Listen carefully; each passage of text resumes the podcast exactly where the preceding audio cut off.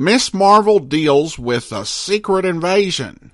The Twelfth Doctor has to deal with two types of angels, and meet that man who is zookeeper by day and helicopter-chasing superhero by night. And then it's time for Jessica Cruz and Simon Baz to get out and get a job in Green Lanterns Volume six. Straight ahead.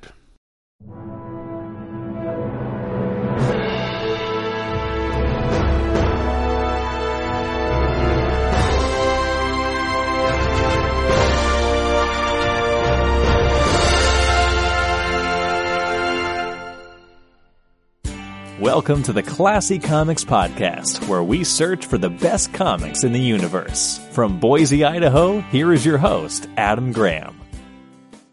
Our last couple podcasts have run a bit long, and uh, I do want to say we're not going to have podcasts that long again, hopefully. Uh, while I do, as a general rule, want to do at least three different uh, books per uh, episode. Uh, if we get a really long one, like Essential Marvel two in one, we'll probably just, uh, do that one or maybe two.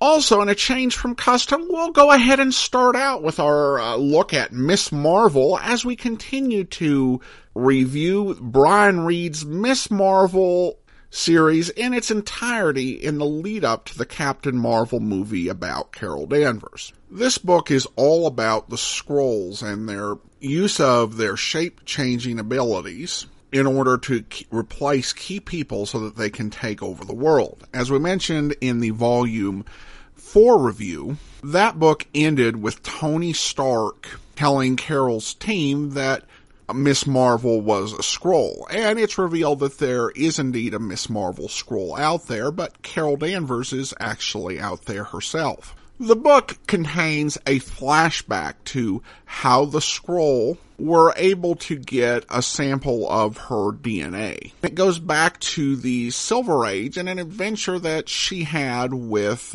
Mar-Vell, that is the original Marvel Universe Captain Marvel.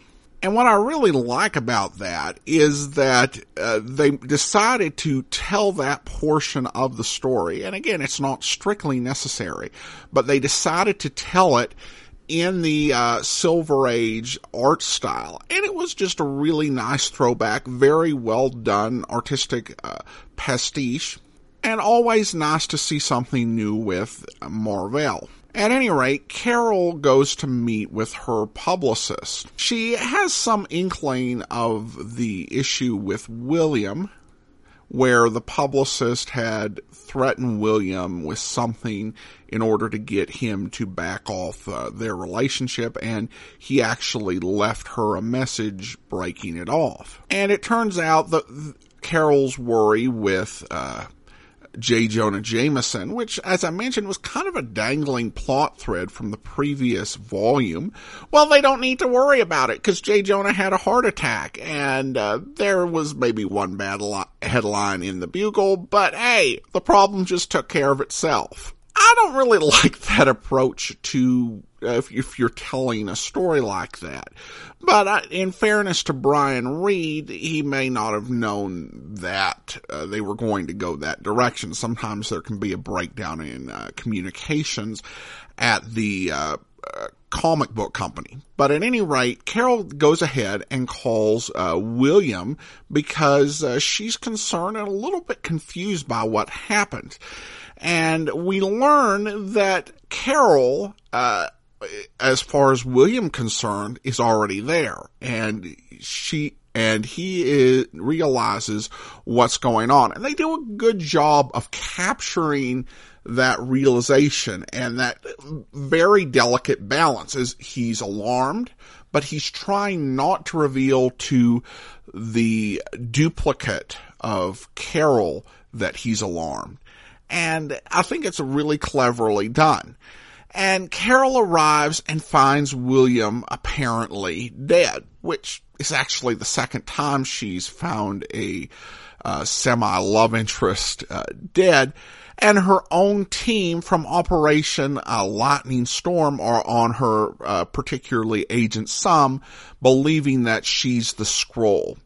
And so she has to get away, and uh, she uh, manages to do that for a while until she uh, tracks down the Skrull version of Miz Marvel, and they fight and end up both being captured by the team, with uh, with uh, the team putting a piece of cloth on one of the two Carols so they can tell which is which. Um, so they're not certain which one is the Skrull, but at least being able to say who is A and who is B.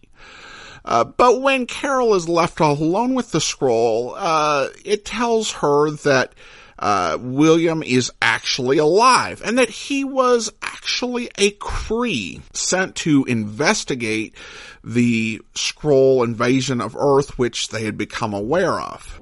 Which is an odd twist, and I'm wondering if this is going to be explained in later volumes. It certainly isn't in this one. Uh, there is a bit of uh, battle with the with the Skrull and Carol trying to get information out of it, and then uh, it ends up blowing up the mini-carrier, and it kills the Doctor on the ship, and it leaves her really down on herself. And uh, Simon, a k a. Wonder Man, shows up, and she actually admits everything that's uh, gone on, but Master and didn't. And also, you know, taking a dim view of the things that she had done, such as saving the uh, planet back in the first book. Uh, and here she does have, uh, there's an implied encounter with uh, Simon, which is not a good thing. It's somewhat understandable, and it does just show the low point that she is at. And that's really the first three issues of the book. The second three issues is really an offshoot of the main Secret Invasion event, which involves repelling the Skrull invasion. And she'd helped the Avengers out with most of the battle, but became aware that there was a major invasion of Skrulls into Manhattan. So she flies to take on all of these Skrulls single-handed. And in this story, you really do see Carol's strength. And Carol Danvers' strength is in the midst of the battle, where she really feels alive and sure of herself. She essentially shirks off, you know, all of the doubt and the uh, wariness that she had at the end of the uh, previous uh, story, and just goes out and hits things. It shows her nature as a warrior, her strength as a character, someone who just likes to battle and to bring it and to take on the uh, villain. And even a bit of a sense of uh, bloodlust when it comes to fighting the enemies, which is not a bad thing to have in the warrior. And it does, I think, show her strength. And it's not in organizing things or necessarily leading at that point. That's something she's trying to work on. But when it comes to battling and fighting, that is her strength. And she does make some uh, tough moves in here.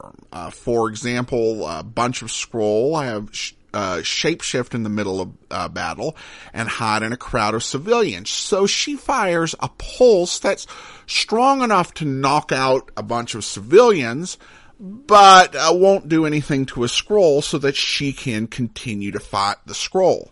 And she takes steps uh, when Agent Sum arrives to evacuate a bunch of civilians to somewhere that will be safe. And so they decide what would be safe in the midst of this is the Raft, which is this huge uh, supervillain prison. And as she herself mentions, this is kind of an odd definition of safety, but any port in the uh, storm. However, she finds some of the prisoners, and uh, that the Skrull had actually been there, and that there was a Skrull uh, that had been imprisoned down there who the other Skrulls were afraid of. And uh, she goes down to fight it, and it turns out to be this gigantic Skrull. And she fights this thing for a while, uh, but then she has the idea, since all the Skrulls were scared of it, to just drop the thing down into the midst of the Skrulls. and it works like a charm. And she is stunned, in fact, by the level of uh, carnage that he uh, reaps on the uh, on all of these Skrulls. And it's like, what did they do to you? And then she notices uh, a label uh, of Hydra on the Skrull, which I, I never knew Hydra to brand things quite in that way. But that sets the stage. Uh, she says the world's gone crazy and she's going to fix it. And then the next scene we get, we get kind of just like a page uh, uh, cutscene of her out of uniform and threatening a, a guy and demanding that he tell her what the Ascension is. Um, I will say going to fix it right now. I don't have a ton of confidence in her ability as Um, a fixer. um, I think she's definitely a fighter and definitely has that purpose. But uh, in terms of somebody who's going to fix and correct, uh, that's not really her thing. Just smashing and hitting things is pretty much how it works. Because uh, at the end of the day, the second half of this book, it collects six issues. The final three were essentially a very long fight scene, which just because of who Carol is, uh, does actually say a lot about her character, how much she was into that. Um, I, I did enjoy the book. I did have a couple of issues. Uh, in addition to, you know, the stuff I have talked about, um, uh, there were a couple of art moments, uh, that were kind of like gross out uh, moments that I really wondered if it was necessary to go to that extreme. It's not horribly gory, but uh, it was just a bit much for this book. Uh, the covers, I think they continue to have some of these covers, because other than the issues I had with the interior art, it's it's fine.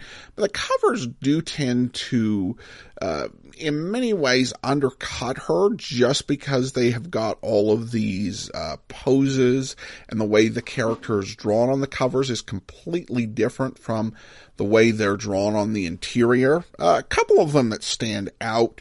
Issue twenty-seven with parts of the costume torn uh, does not look good. Issue twenty-nine has her, you know, it, it doesn't even really look like her. Uh, she's wearing like an army uh, helmet and vest, and it's open part way to create the cleavage effect. This weird smile on her face, and a bunch of cutesy buttons, which doesn't really fit the tone of the story at all. Despite these issues, and despite the fact that this didn't have any Anya in it, I do think the story was good.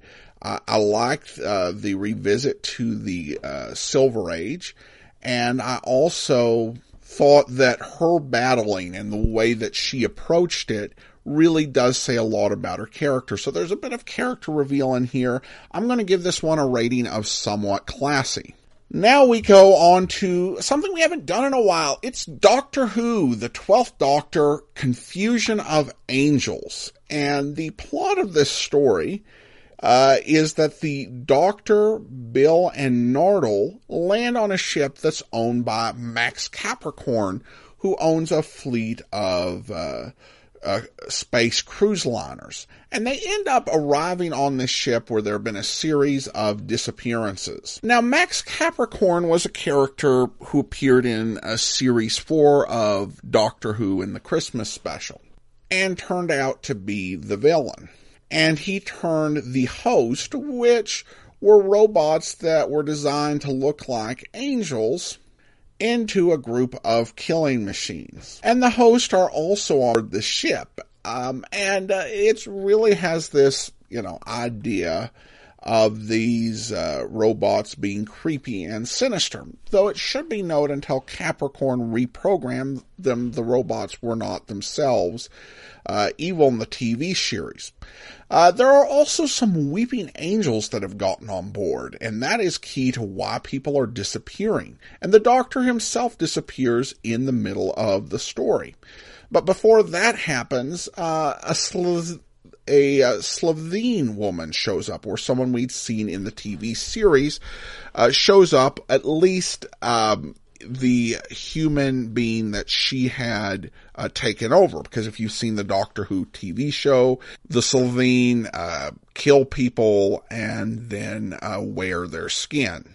And in the Doctor Who uh, story Boomtown, one of the Slovene uh, was captured by the Doctor, and he was going to return her to her home planet. She revealed that she would be executed, and the Doctor was in a moral quandary until she got magically hit with energy that reverted her back to uh, baby status, and then the Doctor uh, dropped her off with another family. And apparently what they're saying is that in the good household, the Slovene grew up to be a good person and became a police officer. Now, of course, the one thing as I'm reading this is wondering whether she will turn out to be somehow crooked or sinister. And, uh, spoiler, she's not turned out to be, which on one hand is kind of a, a good surprise because, you know, it shows she reformed and, you know, it avoided doing the obvious thing. But on the other hand, she's kind of pointless to the story. In addition to that, uh, there is no reason for her to be disguised uh, in the uh, human skin that she had taken when she was an adult before. Uh, there's no reason for her to be disguised as a human at all. As we already are involving characters from two different Doctor Who stories, it seems pointless to throw in a third just for the heck of it if the character's not really going to be any different from any other generic police officer. Still, I think the story does play out pretty well, and I do like the aesthetic matching of the Weeping Angels and the host.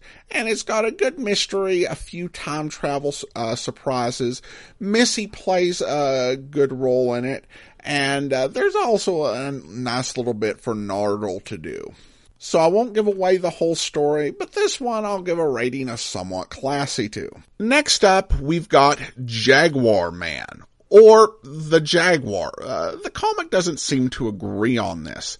Now, um, I actually could only find one uh, story with Jaguar or Jaguar Man on Digital Comic Museum. Now, there was another story with uh, by the same company uh, called uh, Jaguar or Jaguar Man, created by the same uh, writer. However, it was about a year previously, and... And by the accounts I've read, the character actually had a different name. This story uh, actually appeared in Zoot Comics number two for Fox Feature in nineteen forty-five. And this features the Jaguar and Jago, his uh, Jaguar. His secret identity is that he is Murray Maine, a zookeeper who watches over many zoo animals, including the jaguar. Some criminals stole some radioactive uh, radium, as opposed to that non-radioactive radium you've been hearing about. And they want to be sure that they don't have it if they're searched by the cops. So one throws them right into the jaguar cage, where the jaguar lets out a roar, and Murray Maine sees it there and decides to change into the jaguar and lets the doctor it was stolen about know that uh, they found it and that they're going to leave it there so the criminals will uh, come back for it. And the criminals do, um, you know, it's just a simple ambush. However, the criminals do happen to have tear gas, which allows them to get away um, from a Jaguar Man and escape in a helicopter. However, they must be the slowest and worst helicopter pilots in the world because uh, Jaguar and uh, Jago are able to get onto a roof and uh, chase after the men in the helicopter, and they're not able to shake them. Um, and I am not really sure. There's no uh, effort to explain their powers. But the thing is, a helicopter should go faster than a person. Uh, they decide to go ahead and land on the water. and uh, Jaguar Man and his Jaguar Jago jump in after them, and uh, they decide to try and spin the propellers faster on the helicopter so that they um, can get away. However, the uh, pilot is slow on pressing the button, and so Jaguar Man and Jago catch them, and uh, they end up begging for the police to arrest them uh, because I guess they're scared of the Jaguar. And the the story ends with Murray Maine petting the Jaguar and telling a couple of kids Uh, who are at the cage that uh, j- the Jaguar never hurts those who are on the right side of the law, which teaches kids the dubious moral that uh, they can uh, pet uh, wild zoo animals and they're going to be okay as long as they're not criminals. Uh, so apparently in the go- in the golden age, we were uh, relying on people to have a bit more common sense. Uh, this is an interesting story in that it appears in Zoot, which was mostly full of kitty comics, and then has this superhero story in the middle. Um, I don't think it makes a whole lot of sense. Um, it wasn't a great introduction to the character, and I can see why this is the only story he appeared in. So that's all for this Heroes of the Public Domain. We'll do something a bit more interesting next time. Now we move on to Green Lanterns, Volume six, A World of Our Own. And this one collects seven issues as Tim Seeley, who had been formerly on Nightwing, takes over the writing duties. And uh, the book has seven issues in it. The first two issues uh, are a story uh, called Work Release. And it combines uh, one story that's Uh, interesting, and a previous and a story that happened in the past. And essentially, the Molite planet is collapsing, and the Molites are cute little people used to living underground. And uh, the Ungaran people, who are uh, the same uh, people as Abin Sur, who was the Green Lantern who provided the ring that Hal Jordan uh, got, are there to rescue uh, the Molites. However, the uh, Molites have um, deci- decided that uh, the planet is their god and that uh, it wants them to die. Uh, and so Jessica Cruz has got to deal with that. Uh, the Ungarans are commanded by uh, Regent Athene Valk, and she brought her daughter Liseth along, and uh, Athene advises the uh, uh, Green Lanterns. She's quite famous, you know. Well, her quite famous daughter gets uh, hurt in the course of operations and is about to die, and Athene is preparing to kill herself. However, Simon has got a bit of healing power with his uh, Green Lantern powers and is able to heal her. And um, Jessica is able to talk the Molites into leaving and into uh, not killing themselves.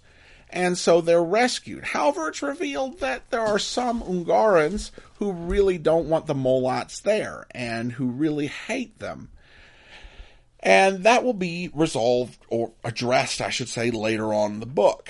The other story that is going on, in terms of a flashback, is that Simon and Jessica go and try and get jobs. Uh, Simon is guilted by his sister, who tells him that uh, he's setting a bad example by not uh, working, uh, and that she will throw him out.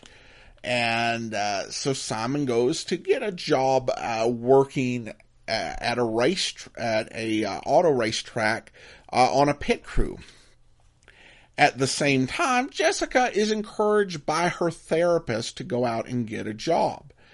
Um, and each of them go out for interviews, and they disclose their uh, their secret, you know, their way of dealing with the gap in their resume. Jessica gets asked about it. Simon volunteers in detail about how he was listed at one point as a potential terrorist and detained in Guantanamo.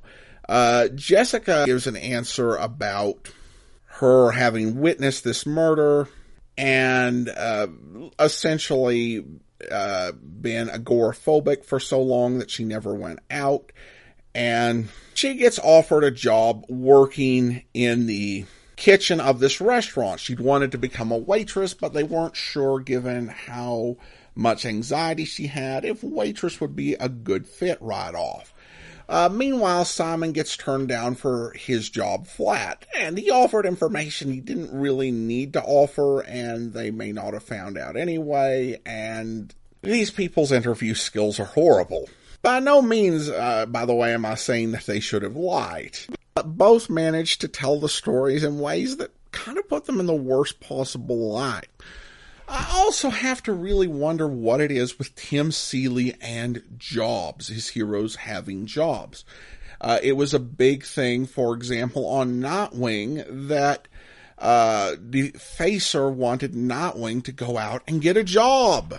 And now, all of a sudden, out of nowhere, it's a big thing for the Green Lanterns to have jobs.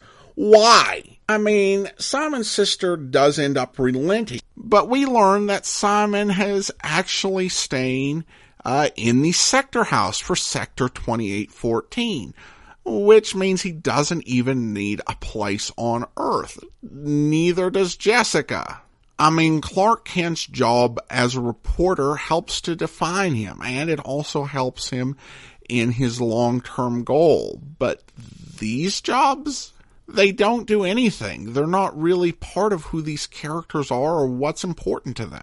The story ends with Jessica saying that while they're great heroes out in the galaxy, at home they're just brown people with bad resumes. Which is actually the first time that race has become this big focus in the Green Lanterns book. And it's done in a bit ham-fisted way. Next up, we have a two-issue story, Old Bolphunga, Where Art Thou? And essentially, Jessica is trying to talk to her manager to request permission to move out and become a waitress. However, Bolphunga, who is this big, giant, uh, alien, uh, bounty hunter, shows up demanding a battle with the Green Lantern of Earth. And, uh, she fights him as best, uh, she can, uh, and he really wants to fight Simon Baz. And so Bolphunga is intent on making it so she has to call for backup, which she does. And we see that Simon is up in bed on the, uh, house. And beside him is a woman who turns out to be Night Pilot. And we get some of the weakest dialogue, uh, where he calls her by her given name, and she says that they, she just wants to stick with cape names. Then why did, uh, why did you tell him your real name in the first place? Plus, it turns out that Simon met her on a dating app for superheroes, which you wouldn't think there would be much of a market for, just because there are only so many superheroes. And if you were a superhero and you use that sort of app, uh, it could really be uh, endangered by your enemies. But at any rate, uh, they go uh, down to Earth, and uh, once Bolphunga gets the, gets them into a place where he can speak free from being recorded on cell phones, he tells his story, which is that he doesn't really want to fight to the death, but he's got a problem. He went to prison, uh, and he had a good rap and did okay for a while, but then several of his people gathered that he tried to plea bargain his way to a lighter sentence, uh, and implicate some of them. So they ganged up and attacked him, and then a lot of other people were attacking him. And then this woman shows up called Singularity Jane, pledging to get him out of prison if he will fulfill one request for her. And uh, it turns out that he, she wanted him to kill someone. And when he read who, uh, he refused uh, to do it and fled the planet. Singularity Jane essentially has this power of a black hole, which actually makes her a really uh, cool uh, uh, villain in the right context. Bolphunga is kind of one of these klutzy, almost over-the-top uh, comedy villains. Um, and his dad is on the planet. His dad is ashamed of him. Um, and when Jane arrives, it turns out that the contract had been for him to kill his father, Both the Unkillable, who used to be a really great warrior, but now has grown old and feeble. And, uh, the Lanterns battle Jane with, uh, Jessica actually just feeding her a solid dose of of lantern energy, and then Jane being able to suck her in. It's a bit terrifying. Simon is able to rescue her, but the, uh, from Jane, uh, who is ready and eager for more, but at that point, Bolphunga kills Boff, who is ashamed of him, and so his rep ends up being restored. And so the fight with Jane doesn't really get resolved, and nobody actually wins. So I don't really care much for this story. Then we get the final story, A World of Our Own, uh, where the Green Lanterns are recalled to Ing- Ungaran, where the Molites have gotten into a lot of trouble, because there has been a rising nativist sentiment, and the Molites have been charged with uh, one of them killing one of the Ungarans. And uh, then you have a relationship between Liseth and uh, Simon. You know, Liseth is quite famous, you know. And at the end of the first issue in the three-part story, she reveals that she's part of the nativist movement Red Tide. And at first, you think that she's revealing this because being around Simon and Jessica has shown her, her the error of her ways. But it's really because she wants to have the leader defeated of the Red Tide movement, because the, in her opinion, the leader of the Red Tide movement won't go far enough. And so she sets out to commit um genocide and kill off all of the Molites. This story tr- is really, really political and really, really ham-fisted in the way that it goes about trying to make its points. And when you read through a Green Lantern book, Green Lantern's stories really are known for their colorful art, you know, just how gorgeous these stories can be. Here, the issue is jam-packed with dialogue. So much dialogue in here. So many balloons, so many words in so many of these balloons. And it's not a fun story at all. Overall, it's hard to say how much I'm disappointed by this turn in uh, Green Lanterns. Uh, written by Sam Humphries, uh, the first five volumes of this were one of my favorite things that D C Rebirth uh, did. And this book just totally turns me off to the series. One advantage of reading the trades is you can take a look, and from what I've read, it didn't get any better, and the series does end up being canceled soon after Tim Seeley leaves it, so I don't feel compelled to read on. I think Seeley didn't understand how these characters worked and introduced a bunch of things that I don't think really fits well with uh, the tone that Sam Humphries established. And it doesn't take it in a good direction. I think, for example, taking Simon away from his family loses one of the real charms of the character. And it's done for such a cheap reason. He doesn't have their voices right, the series isn't fun, and the art is most of the time more adequate than anything else.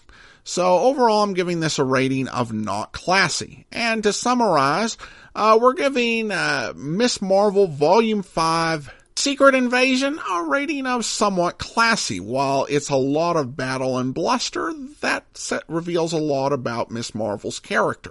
We'll give Doctor Who, the Twelfth Doctor, Time Travels, A Confusion of Angels, a rating of somewhat classy, uh, some great art, some fun plot twist, and a nice final volume of uh, Twelfth Doctor comics from Titan. And we'll give a not classy rating to Green Lanterns Volume six, A World of Our Own. Tim Seeley loses the sense of fun, as well as the sense of who these characters are, and completely tanks what had been a really great book. And that will get a rating of not classy. All right, well, that's all for now. If you do have a comment, email it to me, classy comics guy at gmail dot com. Follow me on Twitter at classy comics guy. From Boise, Idaho, though, this is your host, Adam Graham, signing off.